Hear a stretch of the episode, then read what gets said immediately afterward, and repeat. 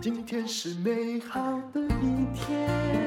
欢迎收听人生实用商学院。今天又请到我们的老朋友元大投信的刘宗盛董事长，要来谈什么呢？谈对抗通膨时代的投资策略。最近我们只要讲这个，大家都非常非常的关心啊。哎，我想要先请问这个刘董事长，Hello，是，哎、嗯。主持人好，各位听众大家好。前不久七月中旬的时候，不是股灾嘛？哦，我当时自己在 FB 发表了一篇文章，里面也有统计到，也就是你们元大金呐。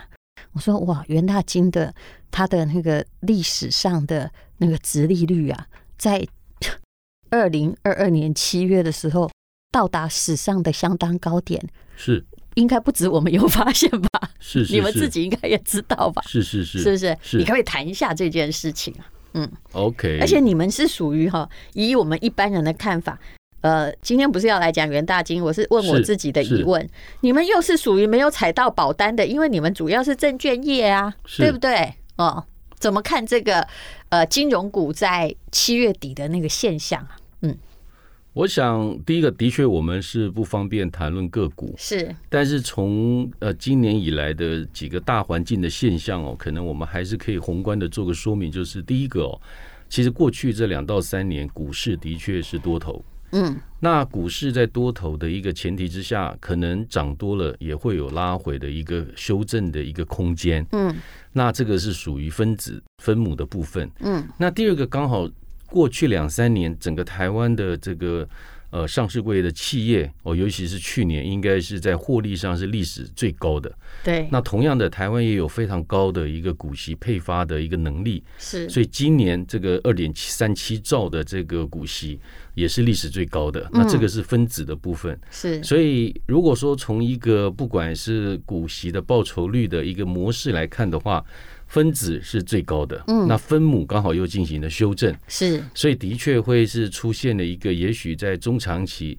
针对股息投资的一个布局的时间点，哦，但是台湾的确在股息领取过程跟很多其他的股息有一个最大的不同是这个填息的能力，是。我们常常看到很多的。投资工具，他会写说，呃，配息来源可能包含本金或等等，但是台湾的股息的这个配发的填息能力，嗯，其实相对是很坚强的。是啊，像于我们零零五零今年来讲的话，我们三天就填息，嗯，甚至过去台积电有经常所谓的秒填息，是，所以我想说这个部分也出现，就是说。整个金融股其实，在某一段时间被大家认为是属于高值利率的族群，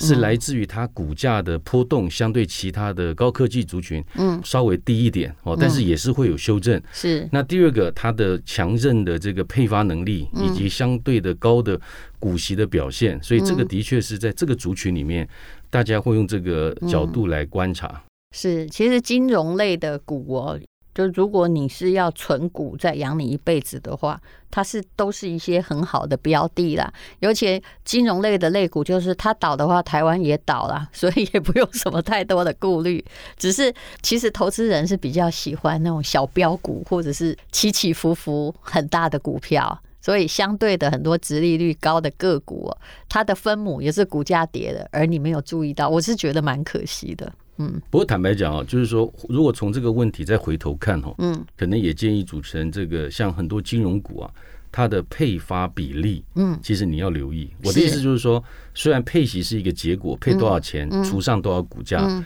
但是这个分子是怎么比例来的，这个你可能要留意一下。我举个例子，比如说，因为每一个金控不太一样，呃，台湾平均的股息配发率是超过六成，是。哦，就是我赚一百块，我拿六十块出来配发。但是台湾不是每一个金控股的配发能力都是六十到七十，是相较平均，它可能比平均要低。这个有一些是属于法规有一些要求跟限制的，它的股息配出来可能只有三到四成。它虽然赚很多的钱，但是他拿出来配的只有三到四成。也就是说，并没有。可是我们看到的值利率，很显然就是常常是用去年配发的来算今年的股息，目前的股价当分母了。那个的确只是个除法，但是你要知道，你这个分子事实上可能比你想象的拿到的要少，是因为它有配出来的，跟它获利的一个情况。那股价又是反映获利，哦，所以事实上是说，你用这种逻辑去看的话，嗯，你的分子低估了，那分母如果也反映完了，其实相对你的殖利率经过这样调整，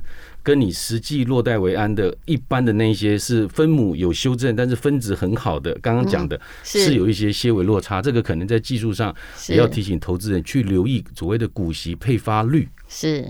不过谈到股息配发，因为这是个复杂的问题。比如说，你说台积电，它配发的一项就是不多不多和不多，对不对？呃，其实坦白讲，它既配一年超过十块钱，嗯，就绝对金额来讲是相当不错。但是因为它分母对分母它股价很高，所以像这种就变成，如果去在意股息值利率，通常也许行情在修正的时候，心里会舒服一点，因为分母下来了。但如果说你从绝对落袋为安的的一个角度来看的话，它很强韧的所谓的配息能力以及填息能力，嗯，你真的不用担心所谓的配了息赔了本。嗯，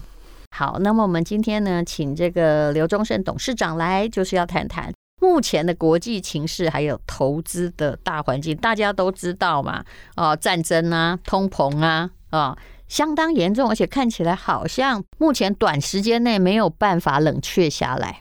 通膨其实可以把它当成是一个周期性的现象，嗯，那利率的高低哦，所谓的升降息也会是一种周期，嗯，但是我们如果看趋势哦，我们就要掌握大趋势，那个趋势叫 Mega Trend 的话，我这边先讲一个三个 C 哦，那第一个 Control 就是所谓的 C，第一个 C 是这个在后这样的一个疫情的时代。我们这个如果要跟疫情共存哦，现在其实还有持续的变种病毒等等，嗯，所以掌握未来医疗技术，包括疫苗跟治疗的这个药的这个技术，那基本上这是一个高度的制高点，不管从国家或产业，那的确看得出来哦，美国在不管是 BNT 或者是像这个莫德纳，在取得 F D D A 药证之后，在全世界的普及率，在后疫情时代，它掌握了一个大的宏观的趋势。那第二个就是后俄乌战争的时代，嗯，因为这个战争一开打哦，本来一开始觉得时间会很短，对，但是后来发觉有可能会会大概会打一段时间，而且也因为这个战争导致了全球对俄罗斯的制裁带来的这个能源价格的上涨，进而通膨，进而这个升息，这都是有一连串的因果关系。但看得出来，掌握全球后俄乌战争的国防的一个高度。那这个区域的战略、全球的布局，那的确还是看起来还是在美国的这个主导下，有一个新的次序哦，包括亚太的这个部分。那这个是第二个 C，就掌握未来的国防跟军事，还有这个全世界的震惊的一个微妙的变化。那第三个 C 就是所谓的高科技，我想五 G、元宇宙。半导体哦，那这个其的确，前一段时间有人特别针对半导体的发展，是不是觉得有可能是有一些变化？哦，不是否极泰来，是太极否来。嗯，但是事实上后来仔细下去看，发觉的确比较成熟的会有一个相对边际效用递减的情况。嗯，但是高端的哦，像三纳米、二纳米等等，它还是持续有引领全球这个整个在高科技发展上面的一个领先突破的地方。包括最近的这个苹果的 i 十四要出来，所以我认为这三个 C 从掌握这个后疫情时代、后俄乌战争，以及未来的高科技局势，在这个三的大的掌握的过程里面，可能就要提醒很多的朋友，过往我们已经看到美元在因为持续降息、低利率的环境下弱势美元的这个现象，已经维持了好长一段时间。嗯，所以第一个我们要留意的大的趋势的转变是。虽然手上不能没有台币，但也不能只有台币，是，所以必须要针对单一币别的一个投资布局，以本土为核心的这样的概念，慢慢的走向强势货币以及多元币别。那这个从三个 C 的掌握来看，也的确包括美国引领全球的升息的一个态势来看，美元的资产的一个去化、活化跟优化，就必须是投资者在面对这样的一个不管是高利率、高通膨。或者和俄乌战争时代所必须做的一个核心的布局，所以我想说，整个以美元为核心的这样的一个资产布局的趋势，我们是有建议投资者。那第二个就是我讲三个 R，嗯，第一个 R 就是 resilience，就所谓的韧性哦，抗跌。因为常常讲退潮的时候才知道谁在裸泳，涨多了拉回或许是一个必然的趋势，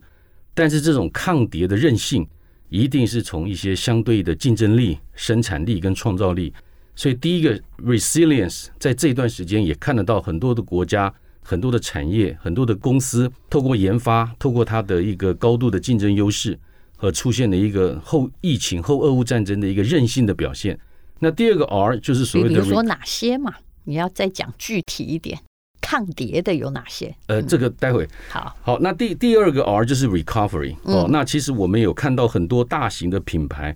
国际的知名的企业哦，它相对在整个这一波整个拉回修正的过程，嗯，因为它具备不可替代性以及高度的品牌优势，所以它的整个修复能力会从它的股价的一个变化来进行相关的一个呈现。那第三个当然 R 就是 rebound，所以我想我们在未来投资布局，除了从单一币别哦走向多元币别哦，尤其是以强势美元的这个核心理念去思考之外，其实这三个二里面看得到的全球知名的大的企业，不管是在医疗，不管是在科技，不管是在民生消费品牌，那都有它一定的这三个二的一个未来布局。所以的确，过去在涨的时候。股债齐涨齐跌，嗯，大型股、中型股齐涨齐跌，但是未来在经过这一段时间的一个整个国际趋势的一个修正的情况下，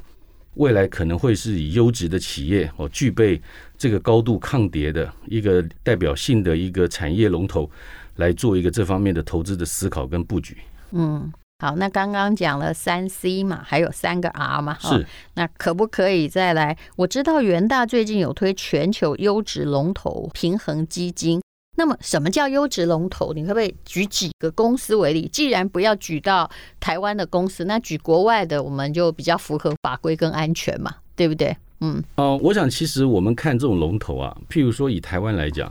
以这个龙头很明显的就是护国神山群嘛，哦、嗯，就是以像台积电为例。那国外的，我想大型的知名的公司，其实我们是不太方便讲个股了。嗯，但是如果说是以不管是消费品牌，像可口可乐，或者是说像那个软体的巨擘，微软哦这一类的公司，事实上，苹果，哎，它的对，包括苹果，它在全世界都有它一定的知名度跟代表性。那这个就是刚刚讲到的，在这个未来发展的趋势里面，它有具备很多 R 的这个功能，也许可以值得投资人去留意。但是我这边要讲的就是说，我们现在看得到，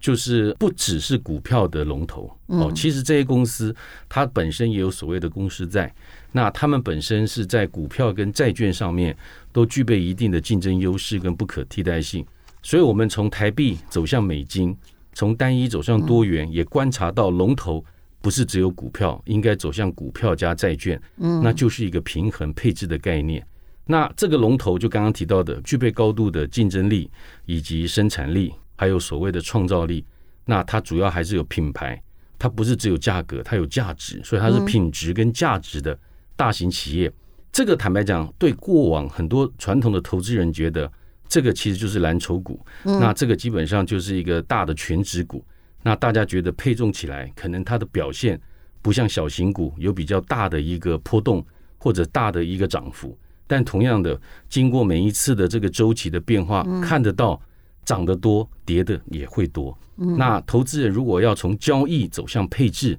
那就必须要避免选择的困扰，那就进行多元的配置。所以，币别多元配置、资产类别多元配置是股加债。那以什么为主？以龙头为主。那在这个前提之下，大型的企业的配置下去，就符合短中长期的一个，不管是风险。跟整个报酬的平衡，以及这个波动的控制，得到的多重的效果。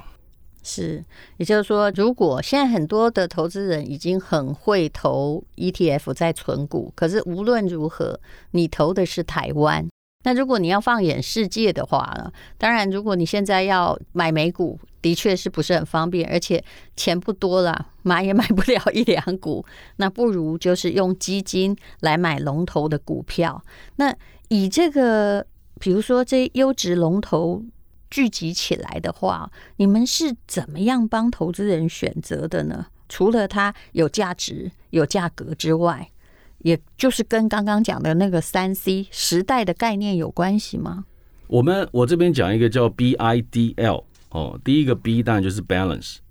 优质的企业，那它同时有股票跟债券的多重选择。哦，不是只有债券，那也不会是只有股票，所以是一个股加债。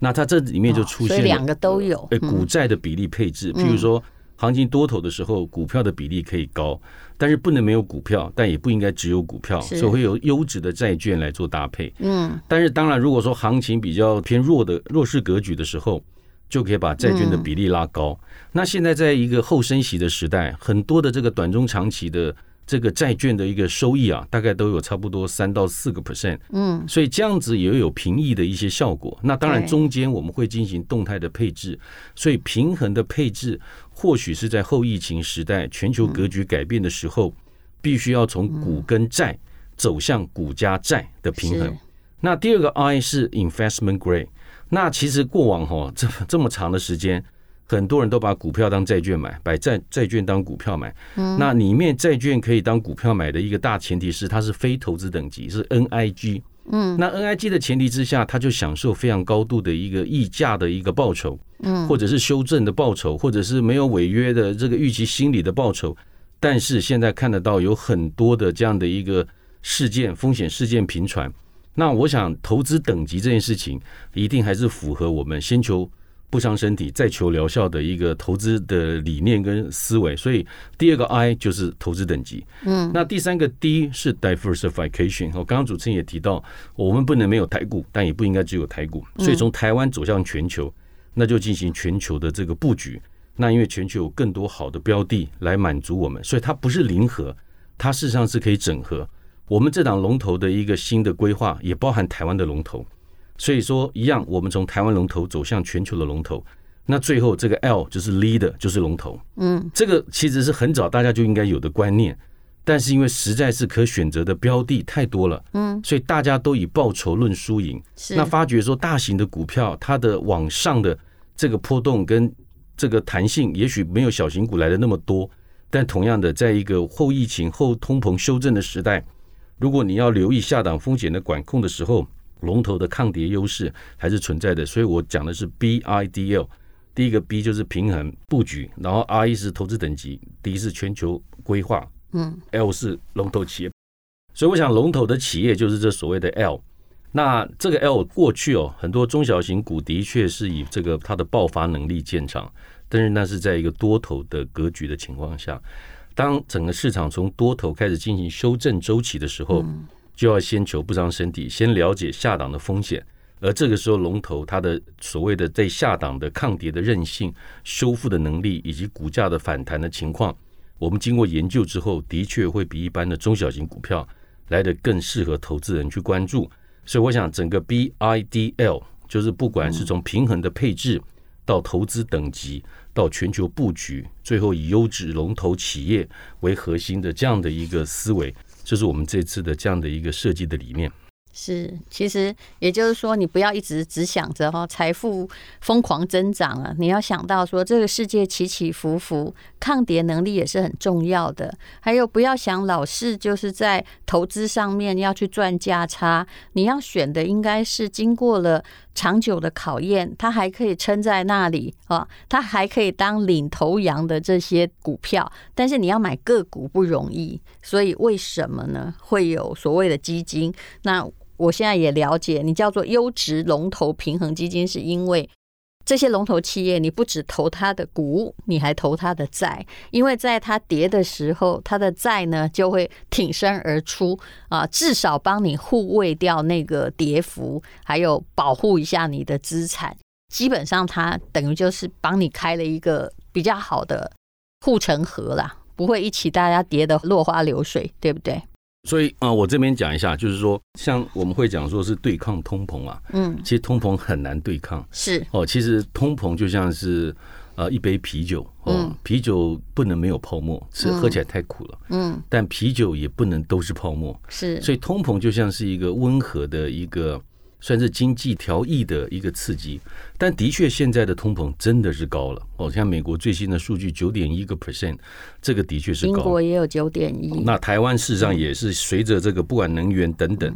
所以在高通膨的情况下，如何跟通膨去共存哦，那很难去所谓的去对抗它。所以我们其实有一个模式是说，涨时重视哦，跌时重质。是，那如果说你要从一个短中长期的配置来讲的话，你就要把时间分散，把价钱分散，跟标的分散。嗯，其实台湾的很多投资者哦，尤其包括可能线上的听众，他们都能够针对不同的一个情势，其实都做好一些不管是风险跟收益的一个规划。譬如说，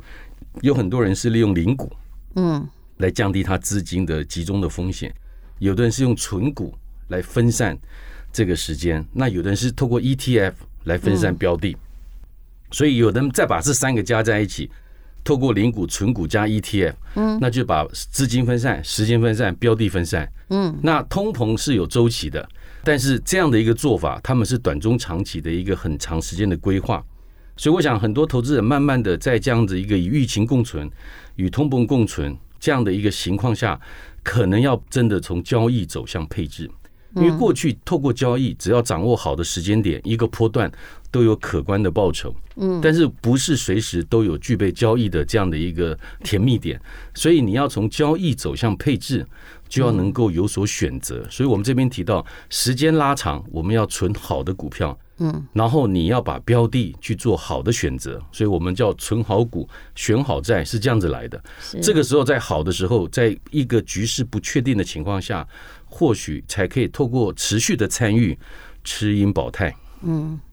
其实就长期来说，你的确也不应该不断的进进出出，然后再像赌马一样再选今天哪一匹马会赢啊？你应该是去看说，哎。这哪一些东西它已经在领先了？有时候我就想，这就是一个班级一样。你如果要赌胜率，当然是一直在赌那个全班总是能维持前五名的吧，而且不要去赌说，呃，这个人最近比较用功，所以呢，他可能成为下一次的第一名。你这样失算的几率可能比较大。其实总而言之，就是要改变投资概念。还有，因为通膨不是只有台湾的问题，其实它是一个世界性的问题。那美国无论如何。它通膨，我看是止不住了。所谓的对抗，也只是让你的消费的购买力不要随着你年纪大，然后变得很低啊。所以你存的钱必须要所谓的战胜通膨，是至少要假设通膨是九趴哦，九趴有点高了，要战胜九趴不太容易。假设我们主技术公布的是三趴的话，那你好歹也要超过三趴吧？那你如果拿去定存存一趴，那就表示你每年实际一百块损失两块钱吧？我觉得这些道理。大家应该很简单，而且以前大家都是现金为王，可是到这几年的确是通膨让大家听懂了。嗯，其实我举个例子哦，我们以前在发展 ETF 的时候啊，都是说要解决投资人选股票的重点，是。像台湾五十一档基金就五十只股票帮你配好，嗯，但是时至今日有超过两百只的 ETF，是，所以变成是你有选 ETF 的困扰，所以其实投资者慢慢的在现在这个全球化的投资时代。有的选择太多的时候，他就会慢慢的面临到这个可能机会成本或者是选择上的一个障碍。嗯，那我们也的确观察到，在这样的疫情收敛的情况下，如果说我非得要做一个什么样的投资组合可以战胜通膨，嗯，那很抱歉，你的投资报酬率至少要九趴起跳。对，那就以投资对投资正常的原理，如果说你要九趴起跳，号称十趴以上，那上也十趴，下也十趴，嗯，这个已经算很厉害的，我们叫 Sharpe ratio 等于一。是，但是事实上，我们看到很多的投资工具做出来，它的 Sharpe ratio 可能连一都不到的情况下，假设是零点五的话。代表你为了战胜通膨，你拿到了十趴的报酬，但是你可能要去忍受二十趴的下跌的风险。嗯，这个是一比二的概念。是，那我们选好股、存好债的概念就是，嗯，我们要先把下面的这个可能的下档的风险，嗯，先控制在一定的程度。是，所以我们不能够只仰望上面，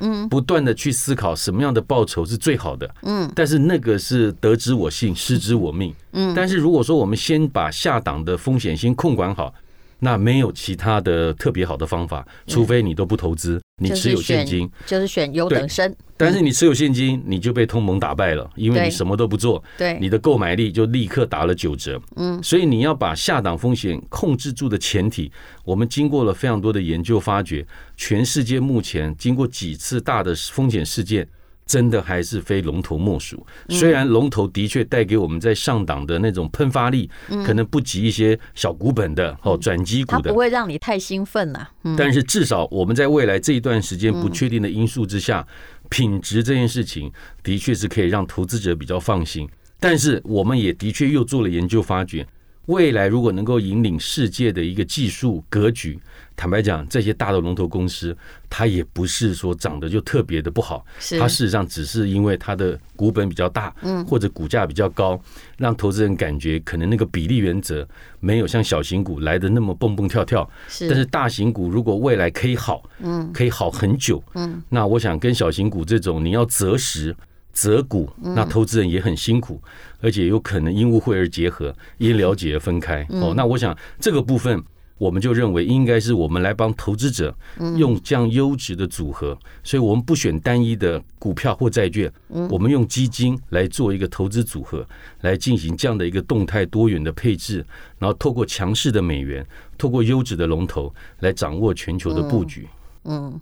好，这无论如何，我看到大部分的哈也都是以美股为主了。那我们这里要投资美股或个股，事实上是不容易的。而且，如果我们自己做不到股债平衡啊，你想要能够就是承担的风险，事实上也是很大的。有时候我看到一些新进股市的朋友，真的自己在买美股，诶，就搞到都没睡觉，搞了三个月呢，也还是没有赚钱，而且损失很巨大，何必呢？大家？好，那非常谢谢你们提供了可以哦，让我们存好股，还有选好债，因为平衡就是股债的平衡嘛的这样子的基金。那如果你有兴趣要看到元大全球优质龙头平衡基金的话呢，好，这是广告，请看连接，上面有详细的介绍。是勇敢的一天，没有什么能够将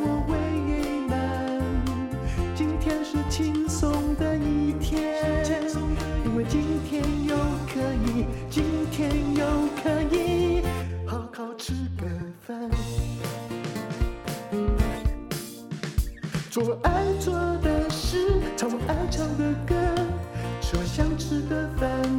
尽量过得简单，做我爱做的事，唱我爱唱的歌，吃我想吃的饭。尽量过得简单，尽量过得简单。